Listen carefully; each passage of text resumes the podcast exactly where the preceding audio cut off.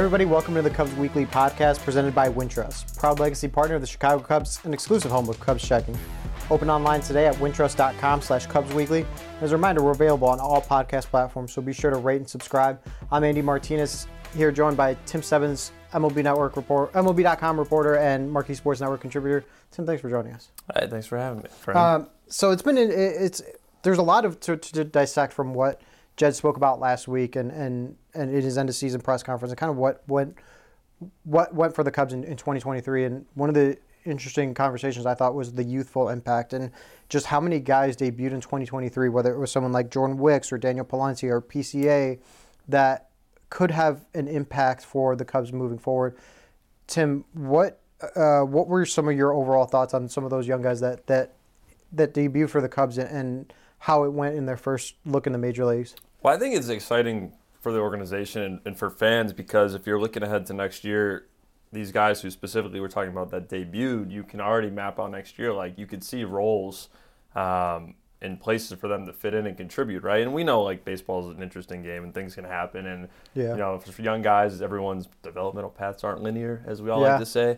um, but I think with the guys that debuted, like for one, they're all there's many highly regarded guys in this organization who are top end prospects, but two, it's just we saw them and you could see going to next year uh, ways they could fit in. And we're talking about like Jordan Wickses of the world, Daniel Palencia, Pete Crow Armstrong, right? Obviously, and there's there's other guys as well, but uh, when I look at guys such as them, you look at the next year, and I think there's some excitement about what they could do for the team in a full season.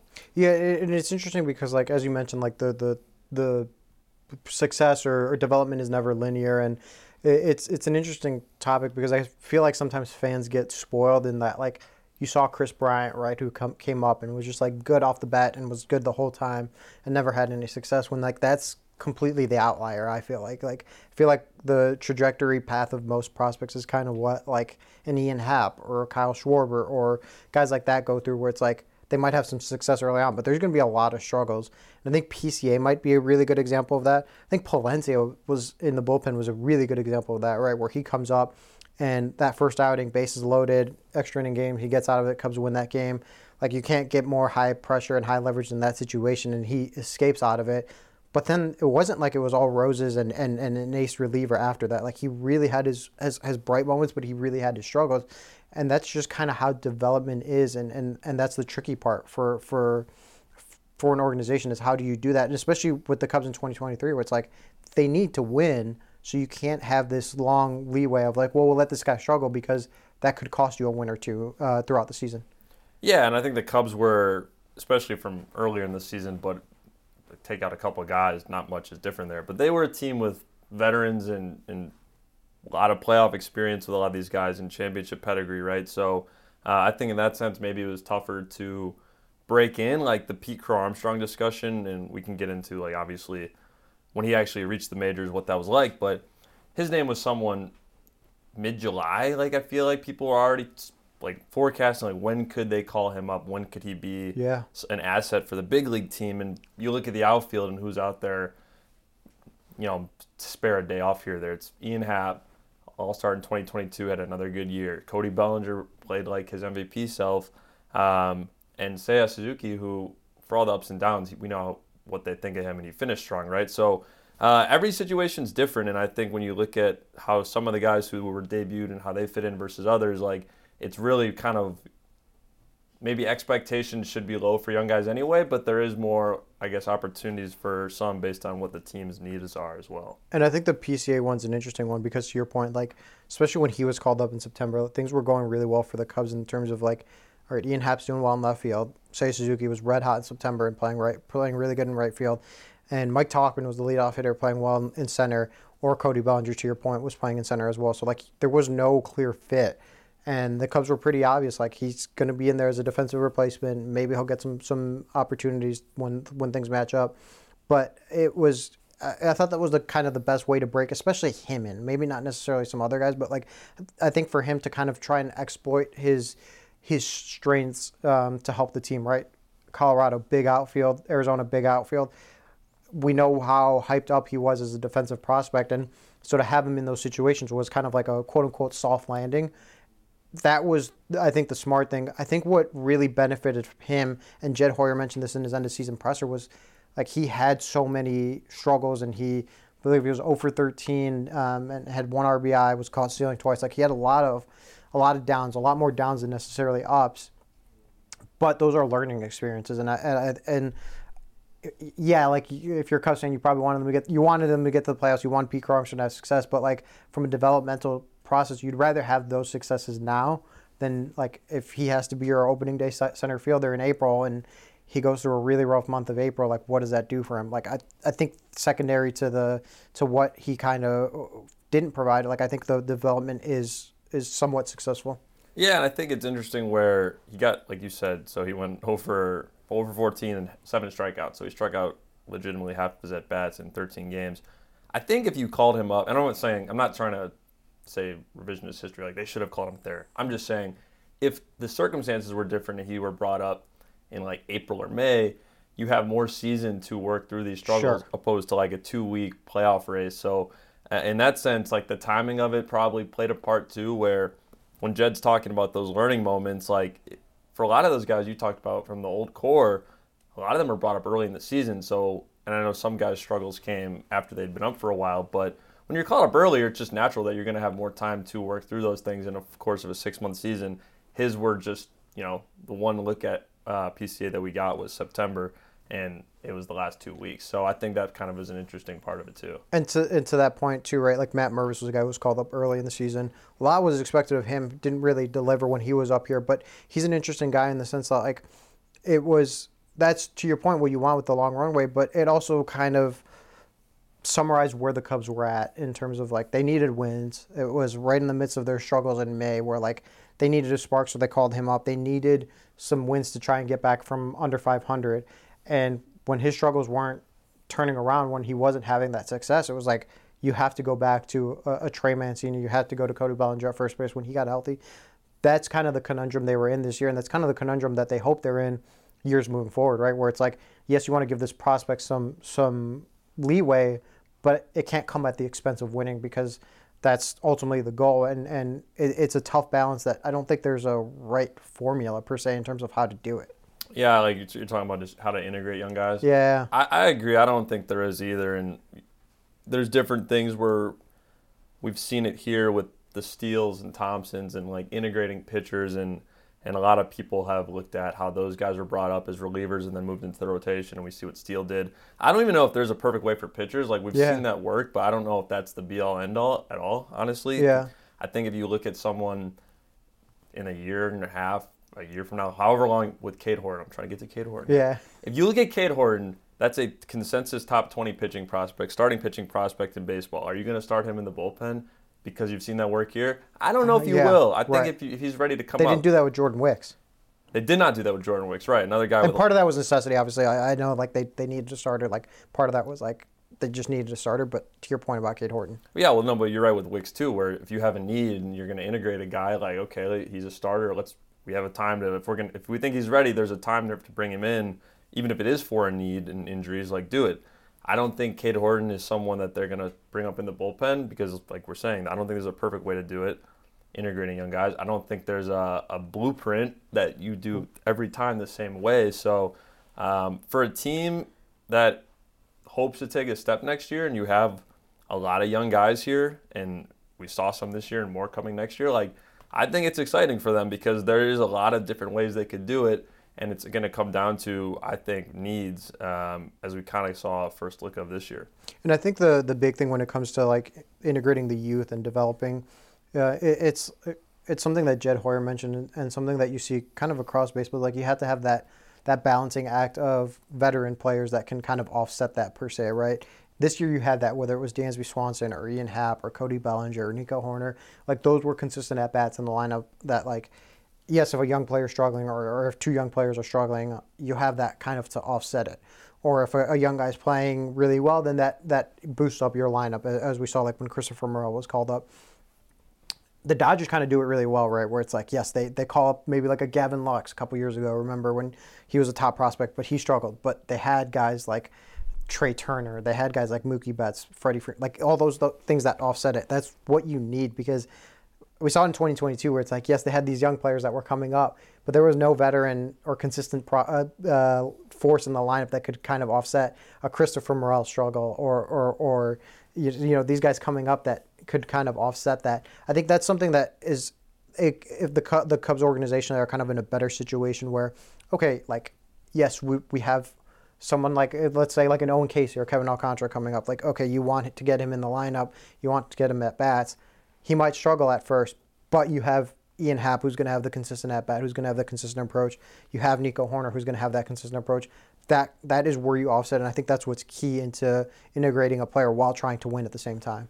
Yeah, I think I'm probably going to sound like Captain Obvious here, but if if we're talking in this realm, like if you want to look back in like 2015 when Bryant was brought up, uh, Baez came up later in the year after he debuted the year before, Soler was up, Schwarber, Russell, like the fact I think we all know like the fact that they won 97 games, such a young team, like of course that was very impressive, but when we're looking at it now, we're talking to, you know this team. If I want to compare it to that team, I think it's I don't know how often you see that. I guess right, like yeah. the team like the 2015 Cubs and I guess even 16 where they're kind of second year guys and not even a full 162 um, games on all those guys' resumes. So in that sense, like that might be an outlier. Um, but you know, if there's opportunities and you get chances like they did almost 10 years ago to sure run with it and see what they can do, and if it works out, you can see what it can do. But uh, that's not always the route that you have to take. And I think there's two guys who kind of fall into that that debuted this year, and that's like Wicks, as we talked about. I think if you would have said even three, four months ago that Jordan Wicks would be a prime rotation candidate going into 2024, I don't think you, many people would have believed it. And Uh, his final ERA number is 4.41 on the season. It's a little skewed because of the last outing. He had a 3.0 ERA before that outing in Milwaukee. He's an interesting guy where he kind of came up and he had really, really big struggles early on, right? First batter he faces, there's a home run, then there's a walk and a single, and it's just like, oh my gosh, this thing's going to go off the rails really, really quickly. And he retires 15 in a row after that point. It's like, that's the adversity you want a player to go through. That's the maturity you want to see a pitcher have that he can he can overcome these things. He can he can uh, fix things on the fly and, and, and make adjustments. He's an interesting guy that like that's what you hope from a from a young player, right? Where it's he comes in, he knows what he can do. He does it, and he paints himself into a picture. We saw it last year with Morel, right? Morel, when he was called up, it's kind of like they need a body. He's on the 40 man. Call him up. What does he do? He's kind of now uh, an and we're gonna get to talk to him, but we're going to talk about him here in a second. But like, that's now a, piece in the in the in the in the future. Miguel Amaya, same thing this year, right? It's like, what do you got in this guy? Last option year, what can he do? It makes it a little solidified in terms of what the catching position looks like it, it, you need those success stories to kind of help bring your organization up as a whole. I think Wicks is interesting because if I want to keep, you know, putting the nail hammer to the nail on the 2015 Cubs and feel nostalgic, um, Wicks is kind of. I don't want to say that. I don't want to say they're similar, but Wicks was a college pitcher, right? So yeah. the fact that he came up like the guy had three years before he was drafted, and then he got up to the majors quickly. But that's also un, not the most surprising, I guess, because he was someone with a lot of experience. It's not a, a high school arm who is 18 or 19 and needs some seasoning probably. And I know guys are getting caught up. I feel like in this day and age, maybe there's quicker timelines than you saw a while ago, like 20 years ago. But Jordan Wicks is someone that I think if in a perfect scenario when they drafted him, this was probably it, like it's a late 20, yeah. right, like late 2023. Like he's someone who he pitched three years in the Big 12. Like he, he had experience in, in a good major conference and uh, he got up, and that's a testament to him though, because he, yeah. you know, like we're talking about all these paths. Like you never know what's going to happen, and um, and an experience, and, and you know, like you don't want injuries, but stuff like that, and and he made it up. And, and I, remember Tommy Hottovy like talked to us um, as a scrum in like August, and I'm paraphrasing, but he just kind of talked about how he doesn't get unnerved. He, he yeah. just is very, very calm and collected out there, and I think that's that's just kind of a summary of him and his path and his experience level. He's someone that's been around in major moments long enough and semi collegiately, but through the minor leagues, and here he is now, and we're talking about next year as a rotation potential rotation option. Another guy that I thought was interesting in the bullpen, we talked we touched on him a little bit, was Daniel Palencia. Like, I, again, comes into the biggest moment. he's got the stuff to be uh, an interesting reliever for the Cubs in, in 2024 and beyond. I think a lot of it is kind of harnessing it all, right? It's, it's kind of like this raw, unnatural, or excuse me, natural talent that you just want to like caress and, and mold into a pitcher. He throws high 90s, can touch 100. He's got a nice slider. Like he's got all the makings of like this guy could like if you if he if, if you can get him right, it's like Adbert, Leiter, Merryweather, Palencia. That's a pretty good four back four at the end of the rotation. I think for him, it's just like the mental component. Like he can be someone that's very valuable to the back end of the bullpen. Yeah, and I think if you think about, I mean, if you think about him, right, like they moved him to the bullpen this summer, right? Like Yeah, he was he was a starter. He was a starter, and and, and you saw, I think, the state of the bullpen early in the season, and we know David Ross figured that out pretty well, and like he he, he started pushing the right buttons for kind of those the struggles that it was going through, and David Ross got on track, which is a testament to him. But Palencia early on, I think his name would come up in. You know, people were thinking like maybe he could be an option if they want to dip into the, the system and, and see what some guys can do because of the tools, right? Like, Yeah. like let's just I'll just pull this up so I don't get it wrong. Uh, his fastball velocity averaged 98.4 miles an hour out of the bullpen. That's 97th percentile. That's pretty good. Uh, whiff rate 30.9. That's also you know high up there among guys too. So I think you look at that and and I wonder. I think uh, they have a lot of starting pitching options, and he has that background. But you also, we saw it here. We saw the flashes of it, and, and maybe more than flashes at times, where you see what it could do out of the bullpen. And as you're saying, you look to next year, and it's really interesting if more experience you get and, and just learning how to harness that and, and you know attacking and, and all those things that go into being a dominant reliever.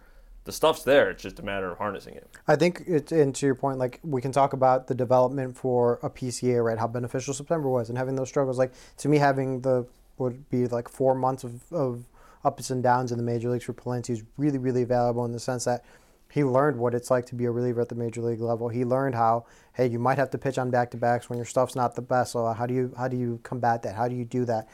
I think that's really valuable for him and, and can help him be a, a, a key cog in, in, in the bullpen. I think that's what you kind of hope for. But the other thing too with bullpens is we saw how volatile they can be. We always see how volatile they can be. You know, who would have thought at this time last year that Keegan Thompson and Brandon Hughes would have provided, provided almost nothing to the Cubs bullpen in 2023? Like, you have these hopes, and, and I think Palencia can be the kind of guy that can be a good good back into the rotation pieces. But you need multiples of that. You need someone like Luke Little, who also debuted, to, to step up.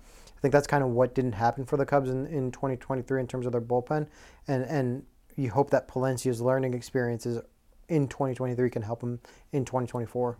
Well, I think what you just said is almost. I think that's what makes him coming up this year and, and having the ups and downs and just being in the majors for as long as he was so valuable because, like you're saying, like Keegan Thompson, Brandon Hughes in 2022, we saw what they did. We saw going to 2023, you forecast that out. You expect them to be late inning uh, key pieces.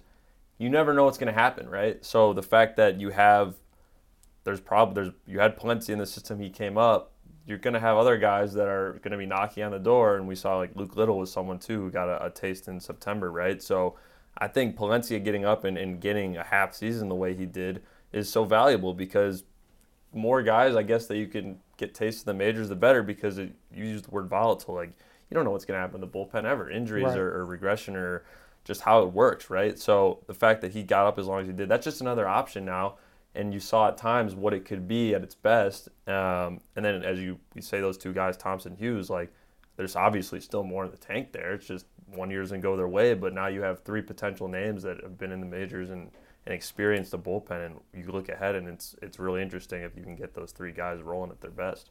So we talked about some of the guys that debuted. We touched on Christopher Morel. I think he's an interesting guy for 20, 2024 and beyond. Jed Hoyer mentioned in his end of season presser how he was a real, uh, he had some real pop in that lineup, and he he was a real weapon in there that you knew he could go deep. You know, you knew he could be.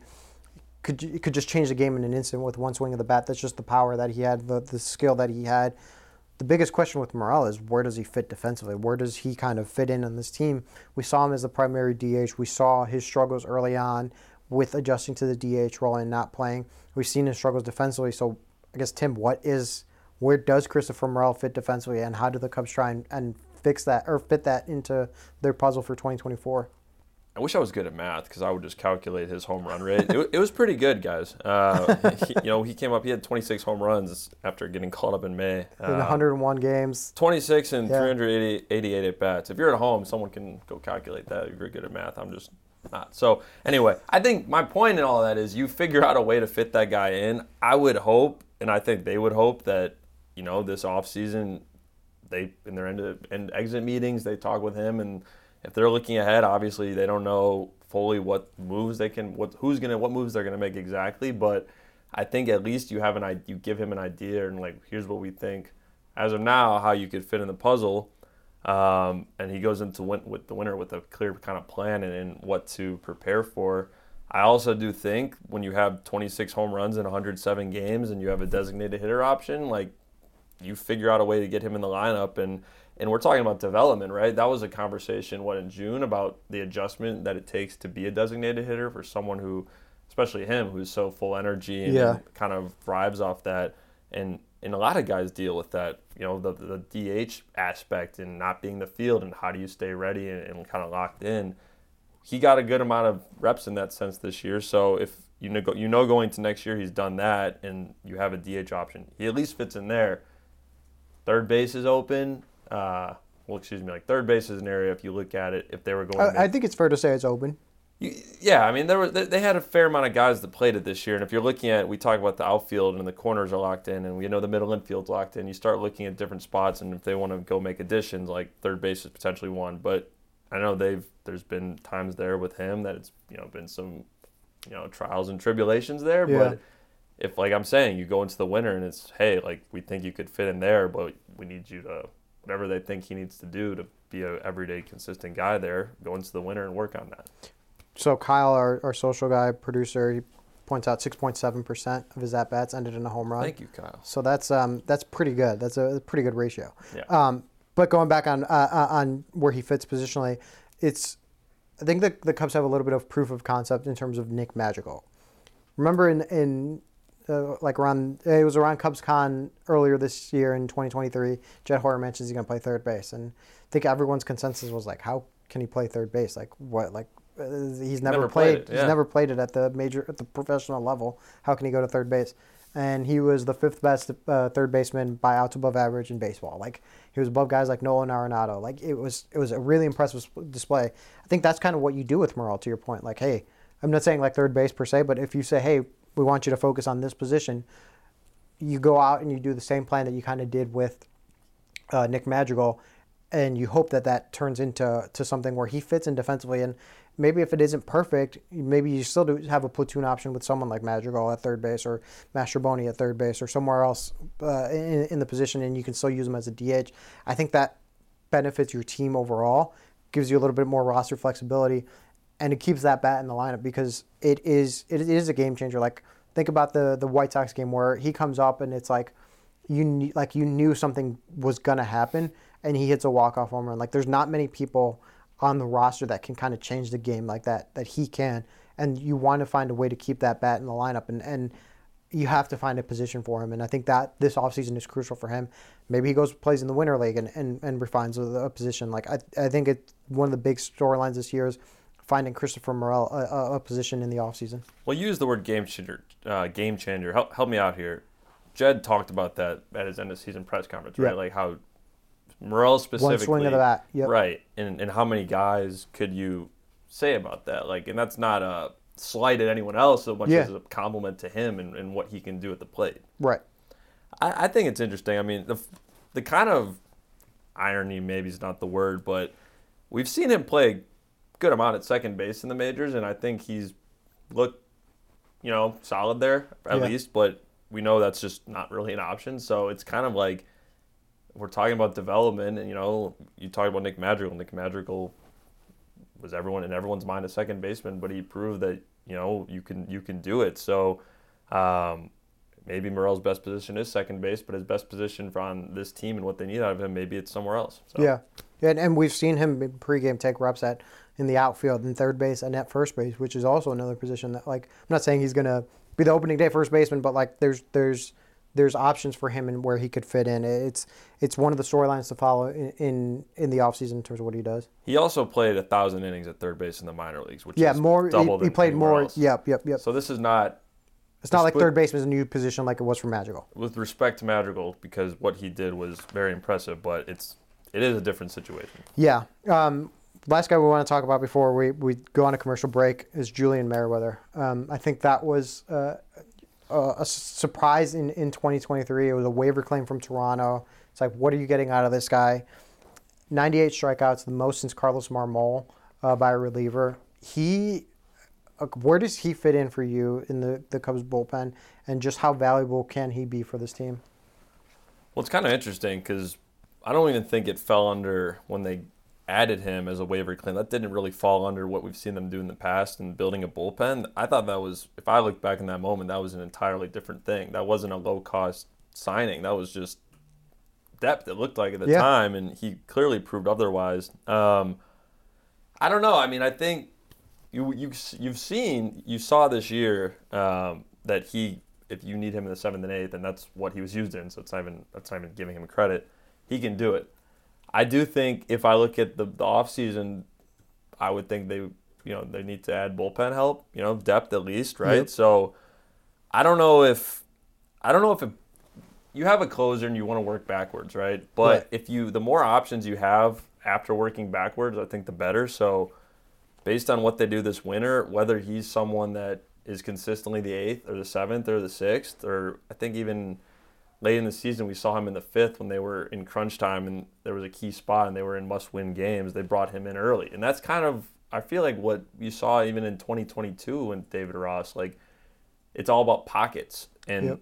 I'm not aside. I would, I wouldn't assign anyone to a role outside of you know your ninth inning. If you have a good enough bullpen, you can kind of play matchups and and alternate guys, and that's that's what makes a good bullpen to me in this in this modern age. So I think he fits in. It's just don't you don't need to assign him necessarily in an inning. I think um, the Dodgers in Game Two of the NLDS, right? The they struggled. They were they they needed it was a must win game. They bring in Brusdar Graterol, one of their best relievers in the second inning, I think it was, or was it third? I, it was really really early on in the game, um, and it's just like that's how versatile he is, right? Like you could use him in the seventh, you could use him in the you could use him in the second if need be. Like Merryweather kind of fits into that that role where it's like he's he can almost be like a quote unquote fire extinguisher, right? Like you can use him in, in different situations, and you know he has the, the the strikeout stuff where he can get it out. And I, I to your point. I think that's something that is so valuable to the bullpen, where it's like yes, you have a, a potentially a closer in Alzolay, like potentially you have a, a lefty specialist in Mark Leiter Jr. Or if you sign a lefty reliever, you have that too. Like I think having Merryweather in that very versatile role where you can kind of especially later on in the season and in the playoffs, you could use them in any role. I think that's super, super highly valuable for for bullpen. I just think it's just it's as simple as this. The more options you have, Yeah. most reliable options We you have is the better. We saw that late in the year where David Ross ran out of options, and that was kind of the downfall of the bullpen. Yeah, I mean injuries and, and guys maybe needing, you know, after a long season, extra days and stuff. Yeah, for sure. So you know, and this is this is not something that we're talking about that would be exclusive to the, uh, the Cubs. I think. That's just in baseball. Like Yeah. everyone needs. There's never enough pitching, right? Like Yep. eh, everyone always says that if you have enough pitching, you don't have enough pitching. Like eh, you, you, you can never have enough pitching. It's it's cliche, and every team feels that way. Whether you're hoisting the World Series trophy at the end of the year, or whether you finish last in, in, in the standings. Yeah, and I don't even know. It's it's good. I I I- I'm a bullpen nerd, so I, I honestly can't wait to see how they build this because you've seen examples and really even across town. If we want to talk about like building a bullpen and buying a bullpen, that doesn't necessarily always work either. So I think that doesn't mean you should shy away from that. If there's someone Right. out there that on a multi-year deal you think makes sense, great. Um, the Cubs have also shown in the past, like guys that are more low low key additions in the bullpen year after year. They they did well at that, and I think maybe this year that wasn't uh, it didn't go as perfect to plan as usual. So if they can find a blend of that, I think that would be something that would be beneficial, I guess. Yeah, it's a it's a very interesting conversation. It's going to see. It's going to be interesting to see how it plays out. We're going to take a quick commercial break. When we come back, we're going to talk a little bit more about the NL Central and some of the playoffs that, that's going on. So stick tuned on the on the Cubs Weekly podcast. We know you love Chicago. You devour the pizza, admire Chicago's skyline, and cheer on Chicago sports teams, especially the Cubs. If you wanted to live in a more boring place, you'd live in St. Louis. Why not bank with Chicago's Bank too? Upgrade your wallet with an exclusive Wintrust Cubs debit card, which you can get when you open a Wintrust Cubs checking account. Show your Cubs pride and open an account at wintrust.com/cubs. Member FDIC, equal housing lender. Welcome back to the Cubs Weekly Podcast. Tim Stebbins, Andy Martinez.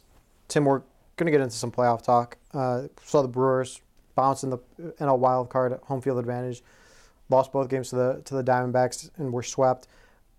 It's been a pretty bad run for the NL Central, really, since 2016. There hasn't been a team from the Central that there's only been two teams that have made it to the to the NLCS since 2017. Uh, it was the the Cardinals and the three. Brewers.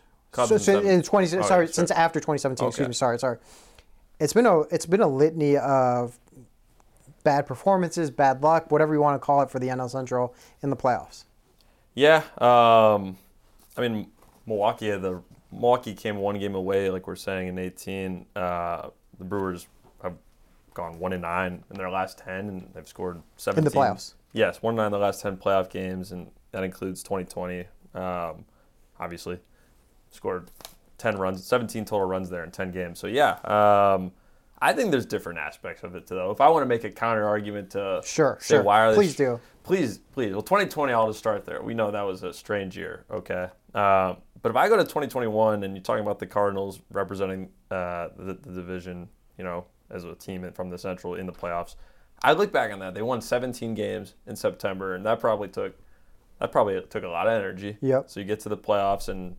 um, if I'm not mistaken, they lost that game to the Dodgers late. yeah it was like a Chris Taylor home run in like the ninth, eighth or ninth inning Yes, they it lost. was a walk off yeah yeah So they got walked off. So they, they won 17 games. They put all the energy in, and then, then they got walked off. So I don't know. I mean, it has been weird for sure. Yeah. But you also have had teams. You know, the Dodgers. We know the Dodgers have been on the run they've been on. Maybe not some postseason success. Like last year, the Phillies. Like that was kind of an incredible run. Yeah. a wild card team making it to the World Series. But it, I guess like you're right. It, it has been it has been odd uh, since the Cubs really that golden era, and then even in 18, the Cubs won 95 games. They got lost in a 13 inning wild card game, and the Brewers almost get to the World Series. But yeah, since then, I mean, this is just the playoffs. I feel like in a nutshell, isn't Yeah, it? Yeah, there's there's there's definitely volatility in the playoffs. Like you can't predict what what's going to happen in the playoffs. You can kind of have some measure of planning or how things might go in the regular season, but in the playoffs, it's anything can happen. Pitcher can get hot, hitter can get hot, offense can go cold. Since 2018, the NL Central in playoff games is 11 and 28, and if you go year by year, it gets progressively worse. Five and 23 since 19, two and 16 since 20. Like it's been a it's been a bad run for the NL Central it's yeah, I don't, I don't know what to, to make of it. Like, is it does that mean the NL Central is significantly worse than the other divisions? I don't think that's the case, but I think there's definitely some some just not showing up in October for the NL Central. There's been weird weird stuff too. Like I think of 19, the Brewers were back then. There was five seeds per league. They were the fifth seed. They were in the wild card. They game. lost on a Trent Grisham. The ball goes under his glove in the wild card. The Nationals go on to the World Series right. and win it. So, so okay, you can say the Brewers were bounced by the team that went to the World Series, but they also that was a bad mistake that they they, they have Josh Hader on the mound. Yep. and it's an out that should be an out and they don't get it. And then we're talking about the playoffs and bounces go they don't go your way like you can see what happens. But in the same year the Cardinals made it to the NLCS and were swept. So yeah I don't know man. It's it's weird. I mean it's it is weird. Um, I I don't know what to make of it and you know like there has been times where like even the Brewers in 2021 were the second seed and they lost in the DS so Yeah. I don't know Who knows? Maybe in the next five years, the NL Central will be the dominant division. You don't like you. You don't know to that point. Like it's it's kind of it's very volatile or unpredictable in terms of the playoffs. The playoff format, though, that started last year, has brought up some interesting conversations, and I'm curious. Um, there's a lot of discussion on whether or not the format is actually a hindrance to teams that get the bye. We saw that teams like Baltimore and the Dodgers lost the first two games at home, are facing elimination, could be bounced three games into the playoffs after being two of the best teams in baseball. Houston and Atlanta split at home. Like, uh, what do you think, Tim? You you've kind of covered a litany of teams throughout the year. What does this does this format hurt the the the hires the teams that perform better in the regular season? Does it does it help the lower seeds? What, what do you think? I feel like you could cherry pick examples for both sides. Like, and I think that's kind of what's going on here. For for one, this is only the second year of this format, so to say that it's a detriment to the teams that get a bye, I, am not ready to say that yet, just because there's not enough data to support it necessarily. Sure. I will say it is a long layoff, and I don't know how you could change that with the current setup. Like maybe you could back it up a day, but I also would think as a team that you know the Braves, the Braves won over 100 games. Like maybe you think, well, they're they wanted to, they're, they're a team that won over 100 games, but obviously if you're off for five days, that's you know you are going to yeah. come out and have to kind of get back on track. I would say too though before this format, I think back to 2015, the Cardinals won 100 games and they lost in the division series to the Cubs, who won 97, granted, but they were the top seed. And I think you can just take examples from from sure. the, any format. This is not the first time, and none of these teams have even been eliminated yet. But people are already talking as if they are, and it's like if if a top seed does not win its first series, that is not unforeseen. A, and that's kind of the beauty of the baseball playoffs. I know it's I know it's different because compared to like the NBA, I don't think you see many one eight eight seed upsets, right?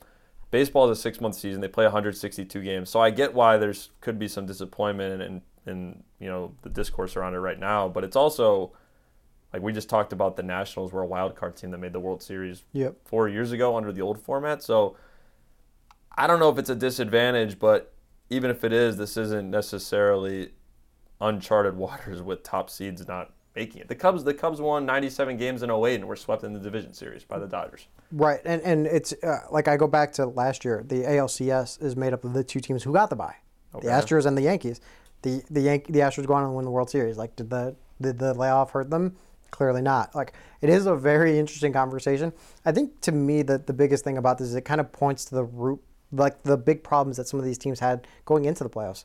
We saw the injuries to the Braves starting rotation. We see what's happening where where there's there there's the Philadelphia Phillies are jumping on them quickly on their starters and, and getting building up early leads. The Dodgers were piecing together a rotation for almost the whole season. Clayton Kershaw has a bad outing, and now you're like that was your only reliable starter really, and now you're like, what's going to happen the rest of the way?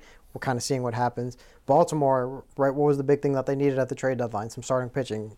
They went on, got Jack Flaherty, who I don't believe is. I don't know if he's start. He's, he's, not start. He's in the bullpen, right? So like, it's some of these problems that you saw, you foresaw coming, and now they're here and they weren't addressed. And I think that's kind of more than necessarily. Oh, they had five days off. Like I think that's the bigger crux of, of the issue. I might need your help here, but let's just run through those. I, I think you make a good point. Let's run through the series really quick. So Atlanta, Atlanta went down 1-0, and there was a lot of outcry about this format right away. Yep. And then what do we know about Atlanta from seeing them uh, from a Cubs lens. That is a powerful lineup with no let up. You need all 27 outs. They were getting what no hit into the sixth inning, yeah, and, and then they win five to four. Um, two outs in the eighth, they, they get they get a two run homer. Right, and granted, like there was a, I mean, credit to Michael Michael Harris obviously, but that play at the end, they that that was helpful with Bryce Harper. Sure, sure, sure. Running, um, but that's tied now. The Dodgers, I think you're right. That's a great point about the rotation. And I would say this: I, I covered the the Brewers Diamondbacks series for MLB.com